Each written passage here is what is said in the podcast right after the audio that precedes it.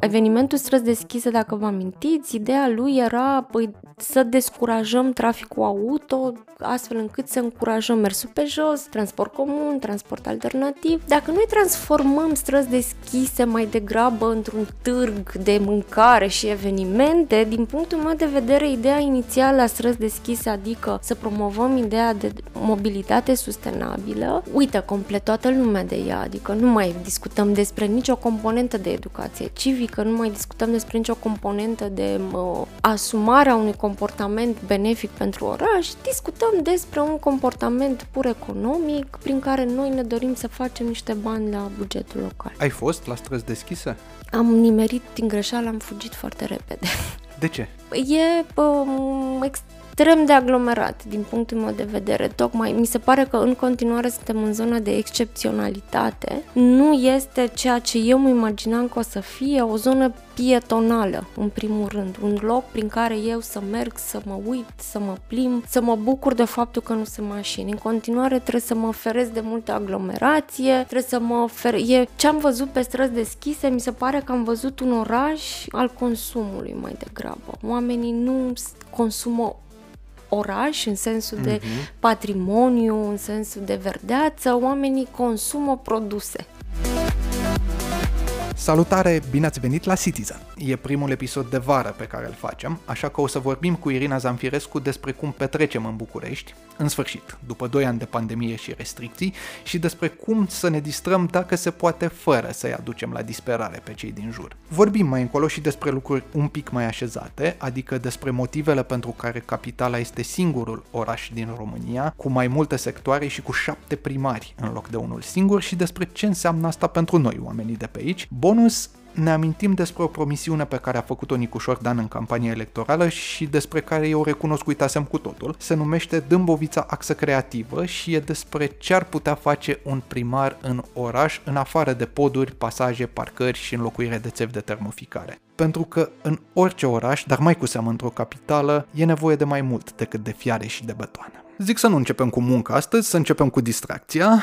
După 2 ani de pandemie și restricții, avem în sfârșit străzi deschise, avem festivaluri, avem tot soiul de concerte pe care le organizează primăriile. Ba chiar, primăria generală era gata-gata să organizeze un festival cu mici și bere în uh, Parcul Cismigiu. Cum ți s-a părut povestea asta? Doar să precizăm că străzi deschise e o chestiune care s-a întâmplat inclusiv în pandemie, anul trecut, a fost pe timpul verii, a fost și o mică problemă atunci că în timp ce nu aveam voie să organizăm proteste, putem să ne grămădim cu toții pe calea victoriei, fără mască, fără niciun fel de restricție. Mm-hmm. Micii și berea sunt buni, în general.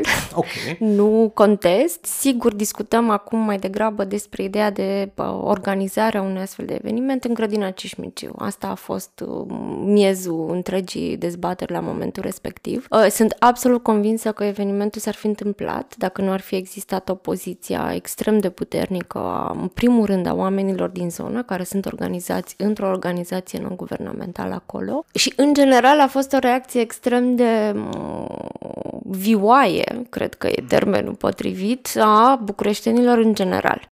Și cred că are foarte mare legătură cu discursul pe care primarul general l-a avut în perioada în care a fost ONGist, activist, parlamentar, opoziția Gabrielei Firea Ce spune și chiar a lui Sorin Oprescu, spunea că gata cu bâlciu, gata cu uh, aceste manifestații în locuri nepotrivite. Mm.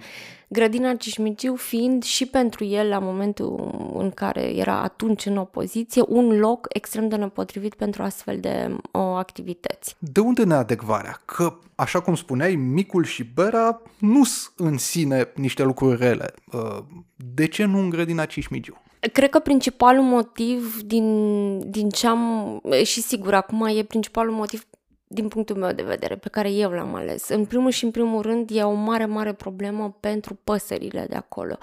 Tocmai organizația uh, uh, din jurul grădinii Cismigiu are inclusiv experți din această zonă și în fiecare an știu că măsurau, de exemplu, în trecut nivelul de zgomot al acestor petreceri, pentru că în fiecare an au fost acolo tot felul de mici festivaluri extrem de zgomotoase. Mergeau cu uh, un aparat de măsurat nivel nivelul zgomotului și de fiecare dată discutau despre efectul pe care zgomotul ăsta îl avea asupra păsărilor care stau în parcul respectiv. Asta e o problemă ce ține de protecția mediului înainte de orice. Pe de altă parte, discutăm despre disconfortul oamenilor din jur, pentru că aia de jur împrejur e locuită, nu e un parc um, fără să încurajez tipul ăsta de activități în Herăstrău, dar acolo e un parc mult mai mare. Um, oamenii mm-hmm. care locuiesc în vecinătate sunt în vecinătatea marginii parcului. Cismigil nici măcar nu e un parc, e o grădină. E o grădină care e și monument istoric. Ăsta ar fi argumentul numărul 3. Discutăm despre un monument istoric abandonat, cei drept, din păcate, în, cred că de mai bine de 10 ani acolo nu s-au făcut investiții serioase. Monumentul istoric, în general, principala lui caracteristică e că e protejat. Uh, să ne mutăm acolo uh, hoarde de petrecăreți din nou, nu zic că nu trebuie să se întâmple în București. Avem nevoie pentru că sunt oameni care în weekenduri, care în vacanță sunt obligați să rămână în București. Trebuie să organizăm tipul ăsta de activități, mi se pare importante, uh, dar nu în zone protejate de modul ăsta atât de agresiv. Mi-am că erau, discutam despre niște zeci de căsuțe care urmau să fie uh, instalate în parcul Cismigiu, adică nu era ceva discret nici măcar din, din punct de vedere al uh, intervenției fizice în parc. Și mi-amintesc din anii trecuți, când se întâmplau tipul ăsta de activități în grădina Cismigiu, o, iarba era efectiv pusă la pământ, era plin de diverse mașini logistice, uh-huh. firești la tipul ăsta de evenimente. Deci ce se întâmpla acolo era din nou o cotropire și din perspectiva obiectelor fizice, din perspectiva volumului de oameni, din perspectiva volumului de muzică. Nu avea nicio legătură cu ideea de grădină, nu avea nicio legătură cu ideea de zonă protejată. Bine că până la urmă primarul general a ținut totuși cont de părerea opiniei publice și a oprit respectivul festival, care de altfel era și de 1 iunie, era dedicat copiilor. Aici aș vrea totuși un mic comentariu. Uh, Înțeleg că oamenii spun că e o chestie specific românească. Această bă, situație cu să antrenăm copii în petrecerile de ziua lor cu mult, mult zgomot.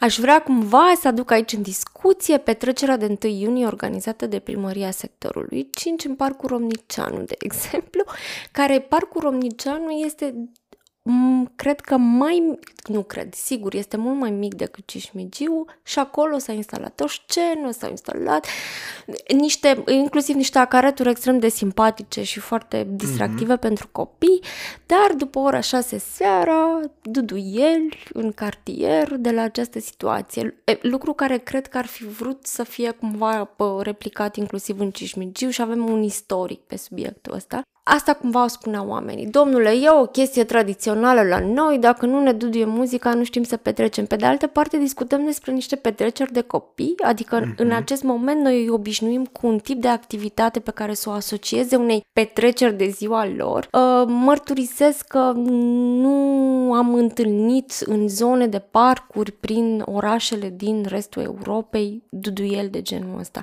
Adică nu e, nu suntem genetic actiați după duduiel de 1 iunie. Sunt niște lucruri pe care noi le replicăm an de an, de an, de an în niște zone verzi care sunt atât de puține în municipiul București. Cred că, de fapt, nu știu, filozofic vorbind, aici e una dintre probleme, că nu suntem obișnuiți așa, noi mergem la ce ni se organizează de către autoritățile publice.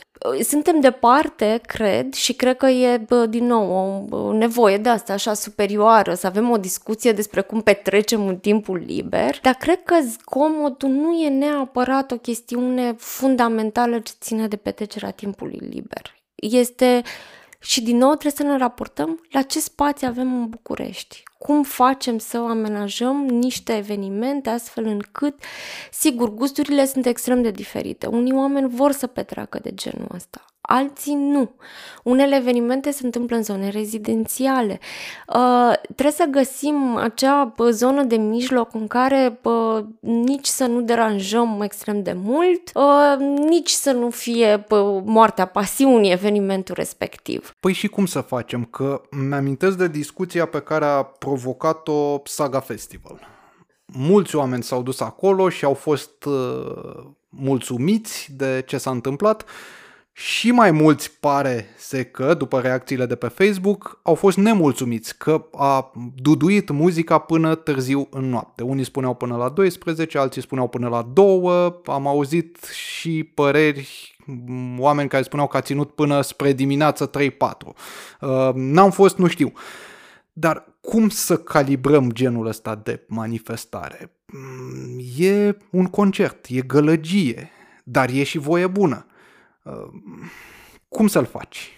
Îmi amintesc că există o discuție despre o nouă sală polivalentă în București de cel puțin 5 ani, cred. Există și niște...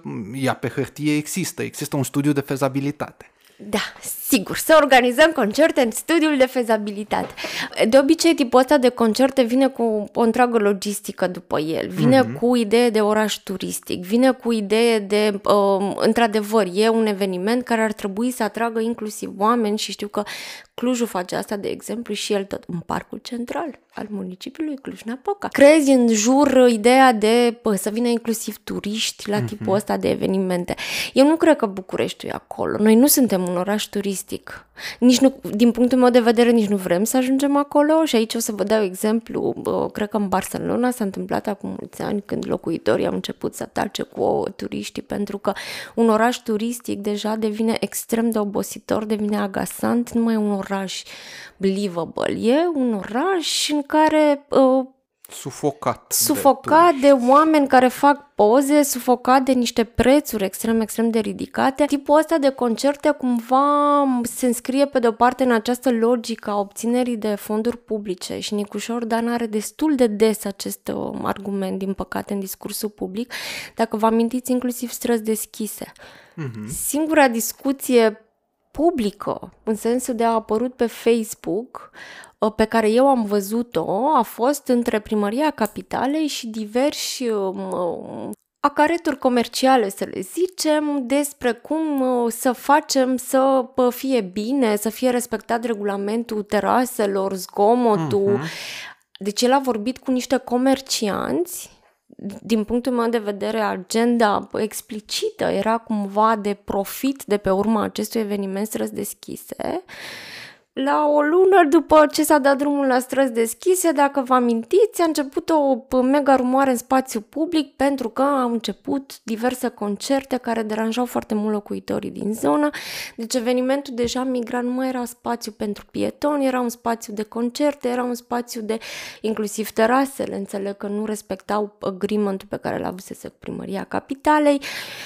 Deci trebuie să ne gândim cumva ce setăm pentru orașul ăsta. Suntem pregătiți să facem din el, suntem pregătiți și ne dorim să facem din el o destinație turistică. Sigur, asta înseamnă bani taxe locale, dar vrem ca prețul chiriilor să crească extrem de mult pentru că vom avea foarte mulți proprietari care vor scoate apartamentele din circuitul chiriei și fac Airbnb-uri. Astea sunt fenomene care s-au întâmplat în vestul Europei acum 10-15 ani. Uh-huh. Noi trebuie doar să ne uităm la ce s-a întâmplat acolo și să alegem ce ne dorim pentru orașul ăsta. Dacă vrem un oraș turistic, asta se va întâmpla e, e ca în matematică. Cu teorema lui Pitagora există niște teoreme și când vine vorba de mediu urban în toate orașele din lumea asta. Pe de, asta pe de o parte și pe de altă parte uh, promisiunea unui oraș în care uh, evenimentul străzi deschise, dacă vă amintiți, ideea lui era păi, să descurajăm traficul auto, astfel încât să încurajăm mersul pe jos, transport comun, transport alternativ. Dacă noi transformăm străzi deschise mai degrabă într-un târg de mâncare și evenimente, din punctul meu de vedere, ideea inițială a străzi deschise, adică să promovăm ideea de uh, mobilitate sustenabilă, uh-huh. uită complet toată lumea de ea, adică nu mai discutăm despre nicio componentă de educație civică, nu mai discutăm despre nicio componentă de uh, asumarea unui comportament benefic pentru oraș, discutăm despre un comportament pur economic prin care noi ne dorim să facem niște bani la bugetul local. Ai fost la străzi deschise? Am nimerit din greșeală, am fugit foarte repede. De ce? E um, extrem de aglomerat din punctul meu de vedere. Tocmai mi se pare că în continuare suntem în zona de excepționalitate. Nu este ceea ce eu mă imaginam că o să fie o zonă pietonală, în primul rând, un loc prin care eu să merg, să mă uit, să mă plim, să mă bucur de faptul că nu sunt mașini. În continuare trebuie să mă feresc de multă aglomerație, trebuie să mă fer... E... Ce am văzut pe străzi deschise, mi se pare că am văzut un oraș uh, al consumului mai degrabă. Oamenii nu consumă oraș, în sensul de uh-huh. patrimoniu, în sensul de verdeață, oamenii consumă produse. Ceea ce nu e un lucru rău, dar nu cred că asta era prioritatea din spatele acestui tip de eveniment, din punctul meu de vedere, cel puțin, din nou, atenție. E foarte posibil, mai e o situație, în momentul de față, Bucureștiul, singurul spațiu pietonal um, all year long este centru vechi, care mm-hmm. centru vechi este o uriașă cârciumă, adică nu are nicio legătură cu ideea de promenadă, de acolo într-adevăr sunt foarte mulți turiști, e noi nu avem spații pietonale în sensul de cum, din nou, atunci când facem turism mai în vestul Europei, ne place, mergem, vedem spații, piețe foarte mari în care nu circulă mașini. Noi nu avem în București așa ceva. Deci este normal că ne îngrămădim cu toții pe fiecare fâșie de stradă care e închisă. Poate n-ar fi rău să discutăm inclusiv despre ce alte străzi putem să închidem definitiv traficului, astfel încât să creăm zone pietonale constante care, din nou, să nu fie deschise 100% consumului. Uitați-vă un pic la discursul public al uh, bucureștenilor cu privire la centru vechi. Câți se duc să se plimbe și să petreacă timp acolo? Acolo se duc oamenii care vor să bea. Ceea ce e normal, trebuie să existe tipul ăsta de spațiu dar nu este un spațiu pietonal în sensul de uh, viață cumva uh, urbană, domoală. Nu pentru asta te duci în centru vechi. Nu, pentru că până nu de mult îți rupeai picioarele în gropi.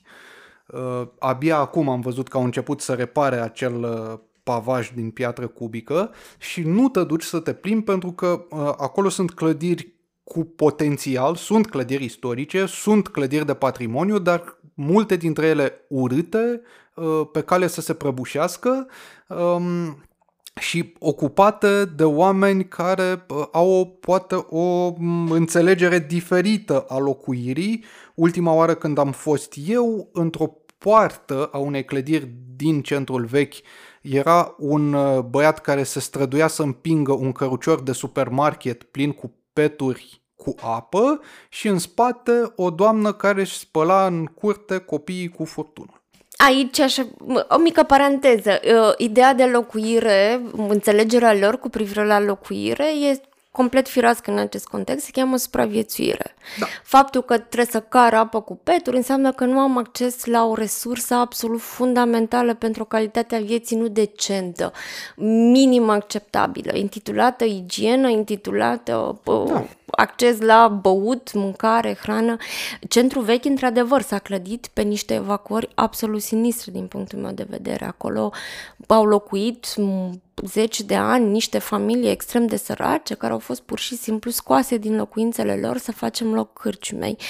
Um, e o discuție ușor separată, uh-huh. uh, dar e, din nou, discutăm despre supraviețuire, adică e un mix extrem de E firesc pentru orașe, din păcate, pentru marile orașe din toată lumea asta. Centrele orașelor atrag oamenii um, care au nevoie disperată de servicii sociale pentru că, de exemplu, unul dintre motive este mult mai accesibil să ajungi la un loc de muncă. Oamenii ăștia nu au mașini, pot munci cu ziua, de exemplu, spală mm-hmm. vase pe acolo. Da. Numai că dacă vrei să te simți bine duminică după amiază, nu te duci musai să-i vezi pe oamenii ăia cum se luptă să supraviețuiască. Dacă vrei să te simți bine duminică după amiază, luni trimiți un mail la primar și cer servicii sociale pentru acești oameni. Unde e limita uh, atunci când organizăm genul ăsta de evenimente? Pentru că mi-aduc aminte că Gabriela Firea a fost uh, criticată în mod continuu, inclusiv de uh, actuala coaliție de guvernare, pentru că, citez, spărgea bani pe concerte și pe tot felul de târguri și evenimente mai mult sau mai puțin de interes pentru bucureștini, în loc să folosească banii respectivi pentru alte nevoi înlocuit uh, conducte de termoficare și uh, străzi și așa mai departe. Avea o ușoară notă de populism și discursul ăla. Când uh, alocăm suficient pentru necesarul oamenilor și când spargem bani. trebuie să înțelegem că nu toți bucureștenii își permit o vacanță. Sunt foarte mulți bucureșteni care sunt nevoiți să rămână aici pentru că pur și simplu, bă, uitați-vă pe statistici, nu. Suntem mulți dintre noi cu resursele financiare la pă, limită și bănuiesc că o să fie din ce în ce mai uh, greu.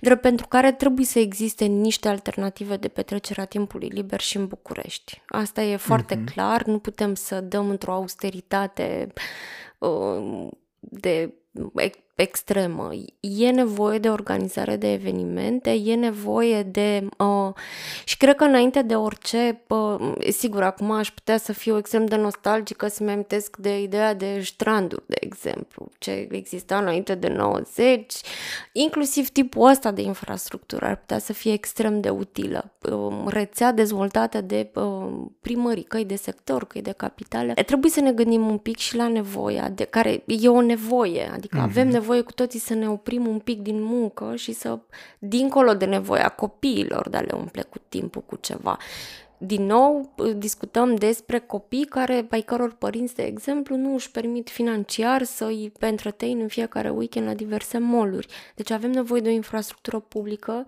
să, care să răspundă acestei nevoi. Cred că modelul ideal și din ce mi-am amintesc Nicușor Dan a discutat despre chestia asta, să meargă spre cartiere cu străzi deschise, astfel încât să creeze mici evenimente prin instituțiile din subordine, teoretic nu ar trebui să fie foarte costisitor pentru bugetul capitalei, la nivel de cartier, astfel încât să fie accesibil inclusiv pentru um, copii care locuiesc în cartiere care ajung mai greu pe calea Victoriei, de exemplu. Ceva s-a încercat, am găsit acum vreo două weekenduri um, închis un sens de circulație pe București Noi, dar era atât de trist, încă mai sunt trist amintindu-mi de chestia aia, nu se întâmpla nimic, era, mm, erau câțiva copii pe, nu știu, un kilometru și ceva cu părinții jucându-se la niște S-ar putea să nu fie neapărat trist. Mi-am acum de pandemie, când era traficul complet oprit în perioada de uh, stare de urgență și mi-amintesc, uh, cred că Bogdan Iancu a făcut asta, o mică analiză așa, despre cum copiii au acaparat șoselele, au început să-și instaleze coșuri de basket, au început să deseneze pe jos. Adică e o gingășie și în tipul ăsta de preluare a spațiului public. Uh, sigur, cred că ar fi mult mai distractiv pentru copii o zonă de uh, teatru de păpuși, de exemplu. De asta din punctul meu de vedere, ideal ar fi ca tipul ăsta de microevenimente să meargă mai degrabă spre cartiere. Și aici, din nou, ă, pentru că discutăm despre, că m-ai întrebat cum, cum mi s-a părut Calea Victoriei. Uh-huh. Calea Victoriei poate fi, și aici, poate fi foarte stinghieră pentru o persoană care nu simte că aparține zonei respective. Adică în momentul în care o cupă de înghețată costă o căruță de bani în zona respectivă, eu ca părinte, dacă nu aș avea să dau căruța mm-hmm. aia de mhm. bani, aș evita să merg cu copilul în zona respectivă. De exemplu, ăsta e un alt motiv pentru care străzi deschise s-ar putea totuși să nu fie deschise chiar către toate categoriile sociale din oraș. Deci cred că ar trebui gândită o descentralizare a activităților și mers cât, cât de mult în cartiere, cu resurse proprii și cu evenimente din nou care să nu creeze pe ideea de festival, ideea de să fie pur și simplu ceva accesibil și entertaining pentru niște copii. Ți îți lipsește ceva în tot uh, peisajul ăsta de entertainment din București? Ai vrea ceva pentru tine, nu pentru restul oamenilor și nu găsești? Nu sunt persoana potrivită să mă întrebi asta. Uh, ce-mi lipsește mie foarte mult sunt parcurile mari în care să fie liniște și să nu mă cal pe picioare cu oamenii. Există și ciudățenii de oameni precum mine, pentru care petrecerea timpului liber este atunci când nu mă grămădesc cu alți oameni și când sunt în niște liniște, care liniște poate însemna inclusiv muzica din căștile mele, dar să am 100% decizie pe ce mi se întâmplă în urechi. Um, e o chestie pe care am văzut-o, de exemplu, în Bruxelles, care e un oraș cel puțin la fel de aglomerat precum ăsta când vine vorba de trafic.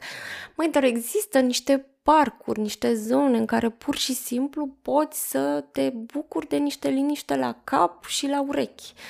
Uh, tipul ăsta de locuri ferite, cred că de fapt nu există în București și cred că dacă ar fi să se facă, și mi-am că de exemplu Ana Ciceară, dacă nu mă înșel, a trecut anul trecut prin Consiliul General un nou parc în municipiul București.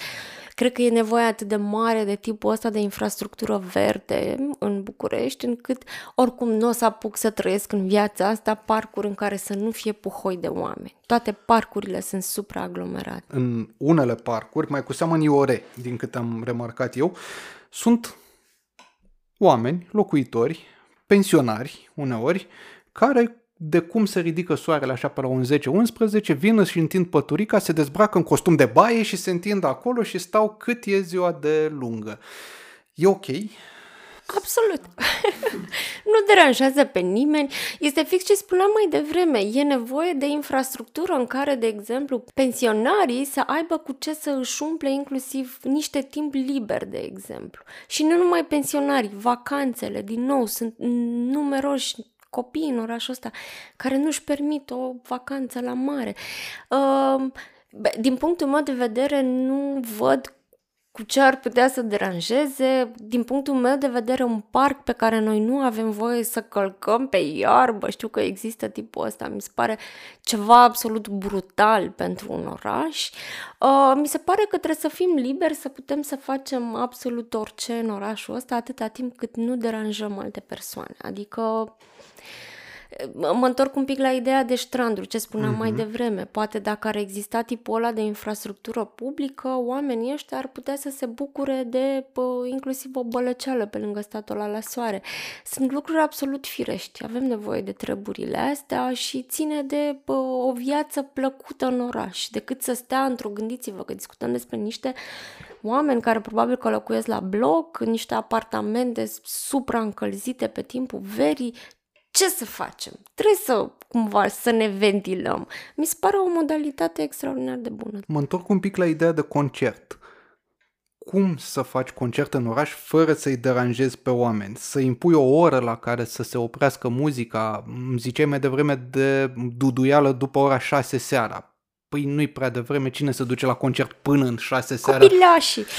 Ok, dar pentru uh, bucureștenii ceva mai în vârstă, uh, să impui oră, să impui o limită de zgomot, iarăși le îngrădești uh, participanților de la Saga Festival o bucurie să asculte muzică tare și foarte tare. Cred că pentru zonă de festival, de exemplu, din punctul meu de vedere, singura soluție ar fi o infrastructură de concert la margine spre ieșirea din oraș. Tipul okay. ăsta de festival pe zile și pe mai uh-huh. multe nopți și pe mi se pare ceva extenuant pentru oamenii care locuiesc în zonă.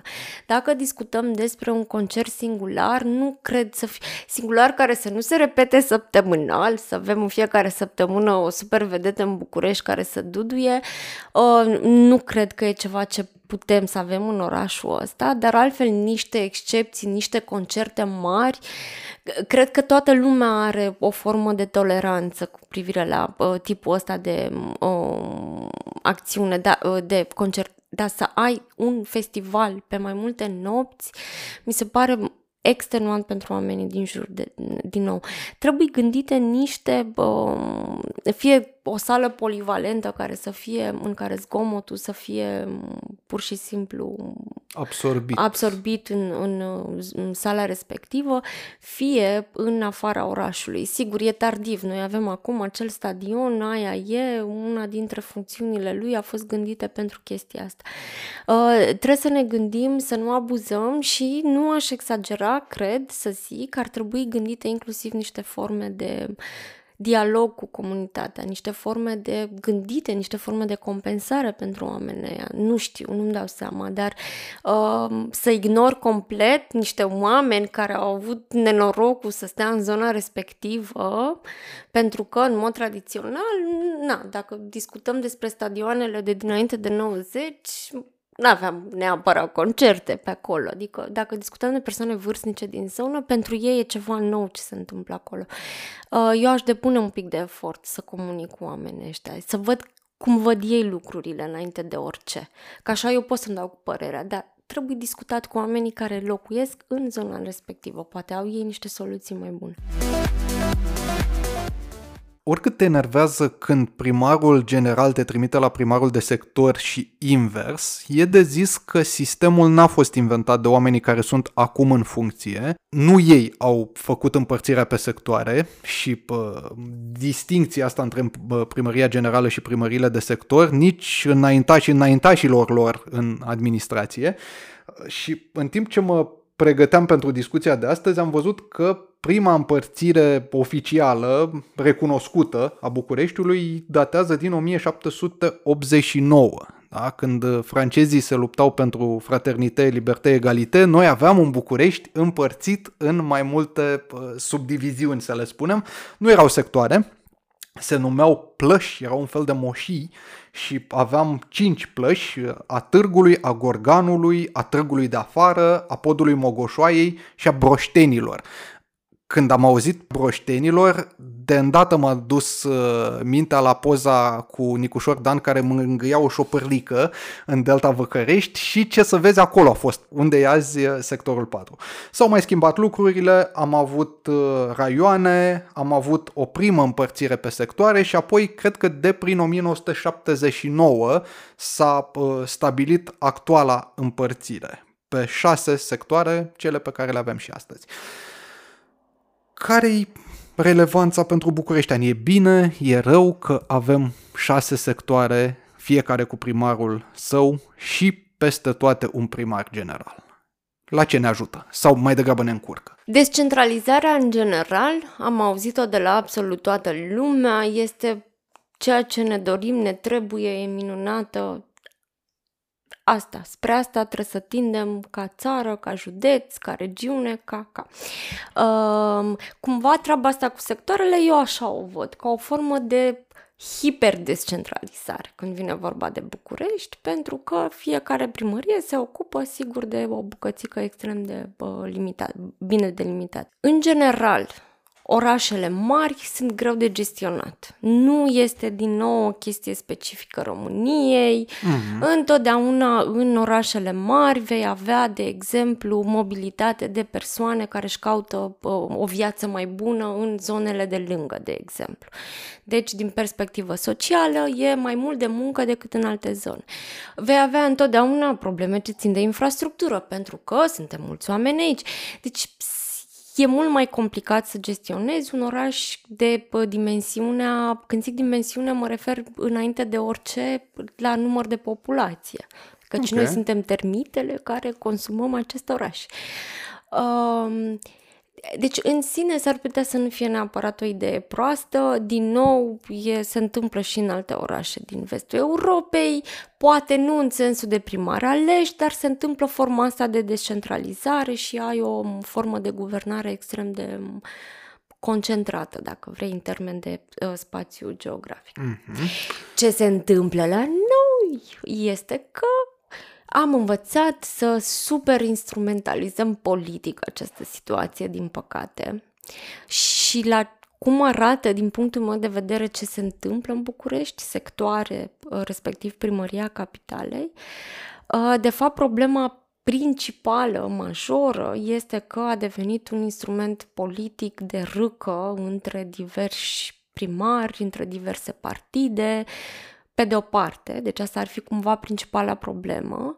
Pe de altă parte, uh, o altă problemă mare, mare e că tipul ăsta de împărțire administrativă a ajuns de fapt să fie cea mai la îndemână, comodă modalitate prin care să-și paseze problema dintr-o parte în alta. Pentru oameni e extrem de confuzant, nu înțeleg care stradă e la sector, care e la capitală, cine îmi schimbă banca, ce poliție locală se ocupă de ce, la ce direcție de asistență socială trebuie să mă duc pentru nu știu ce. Uh, situație de care, din punctul meu de vedere, ei au profitat din plin. Adică nu e o, nu am văzut un demers de a încerca să delimiteze, să clarifice rolurile fiecare instituții, ci din contră, mi se pare că efortul e în direcția opusă, hai să adâncim misterul, că uite cât timp le ia până se dumiresc. Am avut o perioadă în care râca ar fi trebuit să fie ceva mai mică. În 2016-2020, toți primarii, cred că în prima parte a mandatului, deși n-aș băga mâna în foc chiar și Robert Negoiță, erau din PSD. Erau din același partid, împărțeau cumva aceeași platformă electorală, că așa i-au ales oamenii, nu? Ca pe un soi de echipă. A fost mai bine în perioada aia? A fost dramatic din punctul meu de vedere, sincer, când am văzut că au câștigat toți, era Negoiță, era în PSD, uh-huh. erau 100% primar PSD.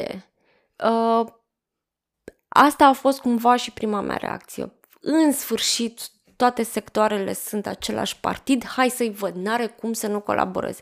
Cred că au avut două întâlniri cu toții, pentru că conform codului administrativ, primarul general trebuie să se întâlnească lunar cu toți primarii de sector. Teoretic, ei trebuie să se întâlnească, să se coordoneze, căci nu e așa, pus cap la cap, ei conduc un oraș, nu uh-huh. conduc șapte orașe diferite. Uh, da, nici măcar pe perioada aceea nu l-au reușit și tocmai asta e cumva măsura cea mai evidentă din punctul meu de vedere că din perspectivă politică nu merge cu împărțire pe sectoare. Este atât de competiția, e atât de feroce între... Știu cum mai era bucuria după alegeri, cetățenii mai aveau această alinare, hai că doi ani de zile nu mai sunt alegeri, om vedea și noi ceva. Nici măcar doi ani a durat atunci când din nou era monocolor ce se întâmpla în municipiul București. Uh, și asta cumva a fost cea mai evidentă chestie, altfel eu sunt absolut convinsă. Uitați-vă, cred că cele mai evidente meciuri au fost între Clotilde și Nicușor și Ciucu și Nicușor. Cele mai Bine, a început și Negoiță, dar la Nicoiță mi s-a părut totuși un pic mai subtil, uh, care din nou ar trebui să fie din aceeași coaliție, au candidat împreună, au ieșit public, îmi imaginez ce-o fi fost în spate până să iasă public, au existat niște discuții.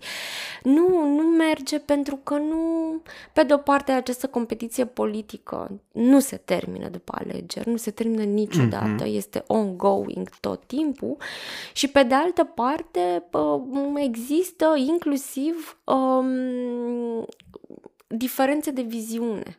Există, într-un fel vede primarul capitalei o situație, în alt fel vede primarul de sector. Și asta cred că cea mai evident a fost uh, discuția din uh, sectorul 5, dacă nu mă înșel, când acolo se discuta, uh, nu mai țin minte în ce zonă exact, dar pe unde urma să treacă trenul metropolitan al lui Nicușor Dan, uh, primarul Piedoneș își dorea parc. Uh, ai și tipul ăsta de uh, diferent de opinie, dacă vrei, uh-huh. care e super greu de negociat, pentru că fiecare are instrumentele lui legale să-l blocheze pe celălalt și putem să ne trezim în situația în care niciunul nu poate să facă nimic pentru că nu-l lasă celălalt și multiplicați această situație la scara întregului oraș și la scara întregilor probleme, de fapt. Iată, s-a găsit o soluție punctual pe chestiunea asta în sectorul 6, unde primarul a spus eu fac parc și când veniți cu trenul metropolitan, mi-l strâng și puteți să treceți cu linia, nu e nicio problemă. Da, acolo în subtext cumva am, am înțeles, veniți voi cu trenul metropolitan când... Uh, da, e... Se, Problema mea este că, de fapt, problema mea, problema Bucureștiului, că nu se coordonează între ei. Aceeași situație și, uite, asta e o chestie pe care am observat-o la Ciucu. A încercat foarte mult în primul an de mandat să coordoneze, de exemplu, lucrările primăriei capitale cu lucrările sectorului 6. Uh-huh. Alta chestie super evidentă de ce e foarte greu cu sectoare. Unul asfaltează, altul are o problemă peste asfaltul proaspăt pus al luilalți, de exemplu. Iar pentru că, și acum discutăm despre digitalizare, București, capitală, nu sunt în stare pur și simplu să facă o aplicație în care să se vadă toate lucrările, de exemplu. Cred că ar putea să fie foarte simplu. Dar asta ar asuma să stea la masă cu toții, să discute, să, să. Și aici, din nou, o să fac referire la ce am văzut pe Facebook uh, mici înțepături despre cum uh, primarii de sectorul căutau pe Nicușor la un moment dat pe diverse teme și nu reușeau să dea de el. Uh, deci e, e foarte complicat pe de o parte că ai această situație de competiție politică, pe de altă parte ai pur și simplu um, e... Una peste alta. Poate un bucureștean să spună eu am doi primari și chestia asta mă ajută să trăiesc mai bine? Comparativ cu un ieșean care are un primar. N-am auzit în viața mea această propoziție. Am doi primari, deci mi-e foarte bine. E ceva mai la prins reprindere. Nu cred că există om care să fie mulțumit de această situație, la fel cum foarte puțin dintre bucureșteni înțeleg care e rolul primăriei capitalei și care e rolul primăriilor de sector. Și aici o să aduc în discuție, de exemplu, primarul sectorului 3, respectiv primarul sectorului 4, care a mușcat destul de agresiv din prerogativele primăriei capitalei parcări, de exemplu, amenajare de mari bulevarde, de exemplu, deși conform legislației sunt niște lucruri de care ar trebui să ocupe primăria capitalei, n-au mai avut răbdare. Li s-a părut foarte important să se ocupe ei de aceste lucruri. Deci este cu atât mai confuzant pentru om să înțeleagă unde începe și unde se termină prerogativele. Cred că singura chestie care e super clară în capul omului este că generala se ocupă de termoficare. De aici încolo totul e destul de ambigu și diversi oameni au diverse opinii cu privire la ce ar trebui să facă unul și ce ar trebui să facă celălalt. Care e soluția? Să renunțăm la primăria generală, să renunțăm la primările de sector? Sunt per total, din calculele noastre, vreo 4.000 de oameni, cel puțin, care lucrează în aparatul ăsta. Primărie generală, care are cam 1.000 de oameni și primării de sector, care au mai mult sau mai puțini, contează dacă incluzi sau nu poliția locală la fiecare dintre ele, dar grosomodo sunt peste 4000. Cine să plece? Eu cred că nu trebuie să plece nimeni, cred că trebuie pur și simplu extrem de clar fiecare ce treabă are în orașul ăsta, mai mult ce obligații are plus ce îi se întâmplă dacă nu își respectă respectivele obligații. E așa numita legea Bucureștiului, cred că e o discuție pe care o reajunge în spațiu public așa ciclic. La câțiva ani mai discutăm, mai deschidem un pic subiectul ăsta. Um, da, pentru că e un oraș special în sensul de împărțire administrativă, nu din alte perspective, are nevoie de o lege specială. Um, o să vă dau, din, din activitatea mea, cea mai evidentă problemă, de exemplu, e pe locuire socială unde nu e totul foarte ambigu, un om care se află într-o situație limită, adică nu are locuință, mm-hmm. mai mhm. grav de atât puține lucruri se întâmplă din perspectiva relației cu orașul. O să-i vedeți prima lor nelămurire e, dar eu unde trebuie să aplic? La sector sau la capitală? O să vedeți că răspunsul va fi și și. Dacă întreb de ce, nu prea știe să-ți răspundă. Păi, unde pică mai întâi o, o locuință? Uh, deci nu există obligații super ferme plus consecințe cu privire la nerespectarea acestor obligații pentru uh, primăriile de sector și capital. Din nou, ei ar trebui să se întâlnească sistematic, toți primarii de sector și primarul capitalei. Nu se întâmplă treaba asta. De aici eu cred că decurg cel puțin jumătate din problemele acestui oraș. Măcar în întâlnirile astea pot să discut, băi, vin cu termoficarea peste tine nu mai asfalta drumul respectiv, că urmează să bag eu bă, buldozerul.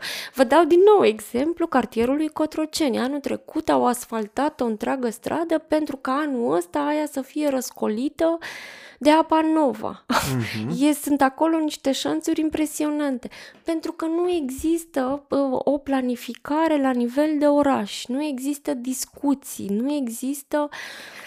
Gândiți-vă un pic, un primar de sector teoretic are foarte multă activitate în comunitate, intră în contact cu oamenii care îl aleg, pe care îi reprezintă. Un primar de sector ar putea să fie de foarte mare ajutor pentru un primar general cu privire la transportul public, de exemplu. Băi, mi se plâng oamenii că întotdeauna pe, pe ruta aia sunt numai autobuze vechi, fără aer condiționat. Dă-le și lor trei autobuze cu aer. Sunt niște detalii, pot părea niște detalii, dar pentru un primar general poate e greu să strângă de la firul ierbii, deși n-ar trebui să fie. Dar ai putea să te folosești inclusiv de această situație. Ei nu se întâlnesc. E ceva ce putem face noi, cetățenii, ca să stimulăm uh, colaborarea asta? Am observat că există pentru unii primari de sector și eu nu pot să le evit că este cel mai evident în acest sens. Robert Negoiță face asta, să smută populația din sector împotriva primarului general pe diverse teme. Uh, nu cred că planul potrivit ar fi să unul să ne întoarcă împotriva celuilalt. Uh, mi-e foarte greu să, să cred că de la nivelul comunității se poate schimba tipul ăsta de uh, leadership politic, dacă vrei, în oraș. Uh, cred că este atât de miza financiară în orașul ăsta, în primul rând, că asta e un alt motiv pentru care ei refuză să discute despre desfințarea sectoarelor, de exemplu. Pentru că sunt șapte bugete diferite, deci putem face fericiți partidul din șapte perspective diferite. Uh, e foarte complicat și să pui presiune pe niște chestii care sunt super evidente pentru sector, pentru să ne apucăm acum să ne gândim că putem să punem presiune ca ei să colaboreze între ei. Mie, sincer, nu cred că e ceva ce ar putea să facă bucureștenii în momentul ăsta. Poate doar să facă presiune pe deputați senatori de București în sensul de acea lege care să clarifice rolul fiecăruia dintre uh, instituțiile din București și ce cred eu că mai este super problematic când vine vorba de dinamica asta dintre sectoare și capitală este prefectul. Avea măcar aparența că prefectul nu aparține niciun partid politic și că este o persoană politică, sigur, numit de niște partide politice. Ne așteptăm să aibă o agendă politică, deci, dar măcar oficial nu avea carnet de partid.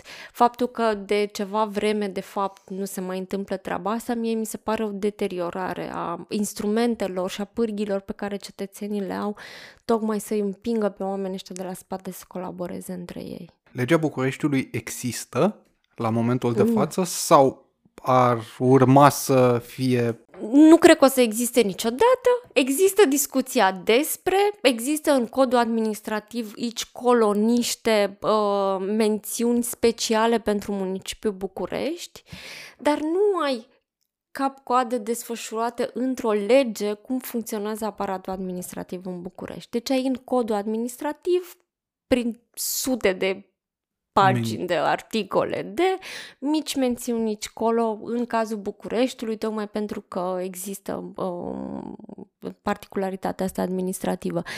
Uh, dar este complet insuficient din punctul meu de vedere. Este, și din nou, este foarte, foarte problematic pentru oameni care sunt trimiși dintr-o parte în alta. Gândiți-vă că fiecare sector are anaful lui, gândiți-vă și cel mai problematic este pentru uh, direcțiile de asistență socială în care trebuie să-și împartă prerogativele cu primăria capitalei. Eu nu știu să fie scris undeva ce are voie să facă sectorul, ce are voie să facă capitala, de exemplu. Adică e e foarte ambigu, e mereu loc de negociere, e mereu, hai să dăm, Nicușor Dan, cu stimulentul pentru persoane cu dizabilități. Discursul lui e, vreau să-l dau la sector. Deci te trezești că niște un primar vrea să dea către alte unități administrative niște cheltuieli. Asta se poate întâmpla pentru că e totul ambigu, negociabil, e loc să ne înțelegem. Tu mi-ai amintit despre un proiect pe care Nicușor Dan l-a promis în campania electorală, se cheamă Dâmbovița Axă Creativă. Nu mai știam despre ce e vorba, am citit. Uh, într-o primă etapă m-am gândit la lărgirea mm, trotuarelor de pe malurile Dâmboviței, la niște jardiniere cu flori, că și despre asta s-a vorbit destul de mult, la niște piste pentru bicicletă pe acolo, dar nu era vorba despre asta. Ce era Dâmbovița Axă Creativă sau ce este? Este cum vrem noi să facem acest oraș sau bucățele din el, pentru că mm-hmm. e mhm. Dâmbovița, nu e tot orașul, cumva niște zone dedicate niște unor profesii care se încadrează în ideea de uh, uh, creative class, se cheamă în engleză, nu, nu cred că avem tradus conceptul, clasă creativă, de fapt, uh, ceea ce înseamnă începând cu ideea de creativ tradițional în sensul de artist, ce înțelegem noi prin asta, dar intră inclusiv zona de arhitectură, de exemplu, zona de IT. Tot ce ține de produs care nu este o chestiune materială, vandabilă, de făcut pe bandă rulantă, este un produs intelectual, dacă vrei.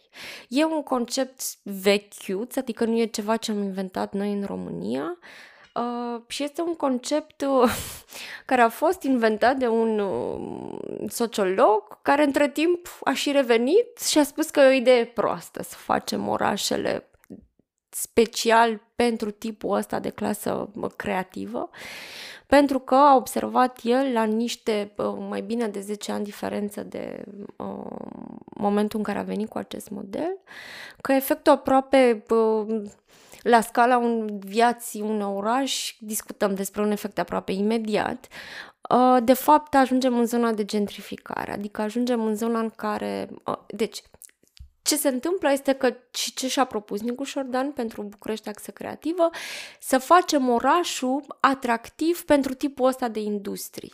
Uh, pentru e, IT. Pentru IT, printre altele, din nou. Este cumva ce s-a întâmplat în uh, Cluj-Napoca, Silicon Valley de România. Uh, facem promovăm orașul ca fiind foarte uh, prietenos pentru tipul ăsta de industrii, pentru că în pasul 2 spune teoria. Mm-hmm. Și Nicu Șordan, și primarii care gândesc în termenul ăștia orașul, înseamnă că o să avem locuri de muncă foarte bine plătite. Pasul 3 înseamnă că eu o să am taxe locale foarte multe pe care să le investesc în creșterea calității vieții pasul infinit, voi bucureștenilor veți fi fericiți. Dacă ne uităm un pic la ce se întâmplă în Cluj-Napoca, până la pasul 3 așa s-a întâmplat că oamenii au fost uh, priced out din oraș, adică uh, garsoniera. Vestita garsonieră uh-huh. de 11 metri pătrați, de a ajuns o memă națională, e de fapt o realitate a pieții locuirii în municipiul Cluj-Napoca. Adică în momentul în care tu ai atâția oameni care sunt foarte bine plătiți într-un oraș, ține de mecanica capitalismului. De fapt, prețul apartamentelor, prețul, prețul locuirii va crește pentru că tu de fapt ai un nivel de salarizare foarte mare în orașul respectiv. Asta înseamnă că oamenii care nu sunt din niște zone de um, locuri de muncă plătite foarte bine ajung să nu-și mai permită chirie, absolut exclus să-și achiziționeze locuințe și pasul, mă, și pasul următor, din nou, e o chestie care s-a întâmplat în Europa de Vest, ar fi înțelept să ne uităm un pic la greșelile de acolo. Acest fenomen intitulat Airbnbification, foarte mulți oameni, pentru că Cluj a devenit, de exemplu, Cluj-Napoca e un oraș atractiv, inclusiv turistic, pentru că are Electric Castle, pentru că are, nu știu ce mai e, festivalul ăla de mijlocul orașului. Uh, riscăm să ajungem în zona în care pentru un proprietar devine mult, mult mai profitabil să nu mai uh, își pună apartamentul în chirie pe ani de zile pentru oameni ca noi care muncim într-un oraș, dar nu avem bani să ne cumpărăm, e mult mai profitabil să-l pun pe Airbnb unde vine turistul din străinătate, plătește pe patru nopți de cazare cât își permite românul să plătească pe o lună de zile. Toate astea sunt fenomene care conduc la împingerea persoanelor cu venituri altfel decât foarte mari din orașele mari spre periferie, ajung chiar în afara orașelor respective. Bucureștiul avea deja un start în uh, creșterea datorată IT-ului dinaintea Clujului. Da? Întâi a fost Pipera în București și după aceea a început să crească industria la Cluj ar putea Nicu Șordan să facă ceva în sensul încurajării creșterii bazate pe această industrie sau e mai degrabă o promisiune quiz electoral care sună frumos, dar care în realitate nu înseamnă nimic. Există politici publice care pot conduce la încurajarea de uh, companii care să se mute în orașe diverse orașe. De exemplu, una dintre ele, una dintre soluțiile care am văzut că s-a ivit în România în ultimii ani, așa numitele parcuri uh, tehnologice. Okay. Deci ai parcuri industriale, ai și parcuri tehnologice mai nou. Um, București are toate premisele să um, se dezvolte în această direcție, pentru că e un mare centru universitar, de exemplu, uh-huh. este și centru administrativ. Deci noi avem foarte multe dintre premise. Uh, Nicu Șordan poate decide oricând, inclusiv el, să propună niște politici fiscale favorabile pentru tipul ăsta de industrie. Din punctul meu de vedere ar fi o idee foarte proastă, pentru că deja există niște beneficii fiscale pentru această industrie. La fel cum uh, poate face, uh, dacă vă amintiți, pe vremea Gabrielei Firea avea un proiect cu înființare de hub, de startup-uri. Primăria poate coordona și finanța, Clujul, dacă nu mă înșel, o și face și a, a făcut-o în, în trecut, um, să sprijine oameni care vor să-și deschidă um, tipul ăsta de industrie în oraș. Deci instrumente administrative există să poți să încurajezi tipul ăsta de um, piață în municipiul București.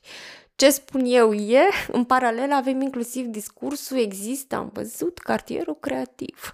În București, cartierul creativ este considerat Bertlo, Buzești, Berzei, acolo unde a intrat uh-huh. Oprescu cu buldozerul, unde pentru a face acea lărgire Oprescu a trebuit să evacueze aproape o mie de oameni ca să dărâme locuințele. Acum zona aia este în continuare locuită de persoane cu venituri destul de mici. Acolo mai e un mic colțișor de mahala. Noi în paralel promovăm discursul de cartier creativ, ceea ce mie mi se pare foarte periculos, pentru că, din nou, ideea de cartier creativ și de industrie creativă, următorul pas este acel fenomen intitulat gentrificare. Din păcate, în România, un primar când aude de gentrificare, se bucură, zice că e un lucru bun. Asta înseamnă că va crește prețul apartamentelor, este minunat, mai multe taxe. Numai că un primar trebuie să reprezinte cetățenii, care, pe de o parte, cetățenii au venituri și nevoi extrem de diferite și, doi, pentru un cetățean, faptul că se mărește prețul unui apartament în niciun univers posibil nu este o veste bună. Nu este ceva ce noi vrem să se întâmple în orașul București. Uh, ce mă irită pe mine foarte tare este tocmai că nu ne uităm la aceste fenomene care ele s-au petrecut deja de niște ani în vestul Europei. Lucrurile astea pot fi reparate, pot fi, sigur nu zic să nu se întâmple tipul ăsta de industrie în București, nici n-ai cum, pentru că ai aici dita mai facultățile care pregătesc oameni în domeniile astea. Uh, nu trebuie să le oprim, dar trebuie să gândim niște instrumente astfel încât să echilibrăm lucrurile ca noi să avem în continuare oameni care să muncească, de exemplu, să facă curat în orașul ăsta. Nu o să vină nicio zi pe pământul ăsta în care bucureștenii să zică noi de azi nu mai avem nevoie de persoane care să întrețină spațiile publice. O să avem nevoie tot timpul de ei.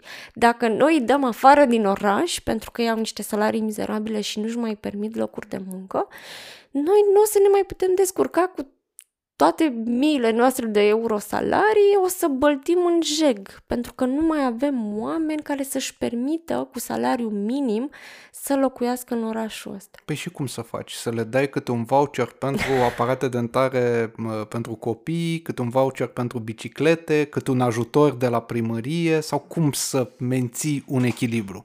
A fost de curând, cred că acum o lună de zile, o dezbatere la Ministerul Dezvoltării pe strategia de locuire în România, cred că până în 2050, dacă nu mă înșel.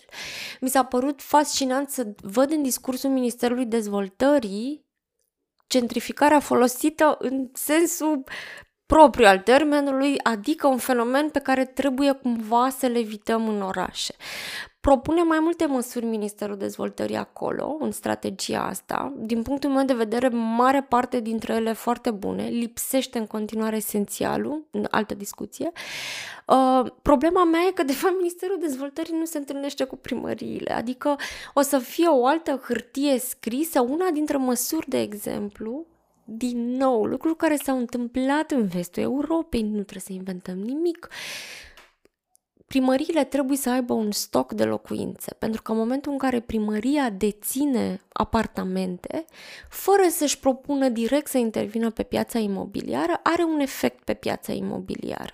Dincolo de nevoia absolut urgentă, din punctul meu de vedere, de locuințe sociale, pentru oamenii ăștia care nu-și permit o chirie deja acum, dar minte dacă mm-hmm. se va accentua fenomenul gentrificării, inclusiv ideea de închiriere pe piața liberă, pentru că în, în condițiile în care eu, primăria, am un stoc de locuințe suficient de mare și pun un pic mai jos preț, sau nu pun un pic mai preț. Se calculează un preț, în momentul ăla va fi greu pentru restul pieței să crească cu mult peste. Deci, există instrumente, există măsuri prin care autoritățile publice pot să împiedice. Mai mult, în Franța, Franța dacă nu mă înșel, uh, în momentul în care un dezvoltator imobiliar vrea să construiască un imobil de locuințe colective, emiterea autorizației e condiționată de uh, punerea la dispoziție a unor apartamente pentru locuire socială, tocmai ca să ai ideea de mixitate socială. Nu o să fac locuințele sociale îngrămădite toate la marginea orașului, să creezi niște potențiale pungi de sărăcie. Ideea este să facă mixitate socială, să oameni să fie, crește și toleranța, scade ideea de hate speech la adresa persoanelor sărace, numai beneficii. Ă, asta e un altă, o altă măsură prin care primăria poate cumva să controleze. Să vii cu propunerea asta în România, în momentul ăsta, să obligi dezvoltatorul să facă niște locuințe sociale, cred că vei fi omorât cu pietre. Eu cred că parte dintre dezvoltatorii care urmau să construiască în București ar face și locuințe sociale disperați. numai să construiască o dată, să înceapă o dată să da, construiască. Da, uite, așa, asta aș face. Locul unui Dan, dau drumul băieți, dar uh, nu cred că are curajul ăsta și din păcate nu cred că are aplecarea către temele sociale cât să... Da, cumva asta e uh, discursul despre axă creativă. Ce face Emil Boc în Cluj-Napoca?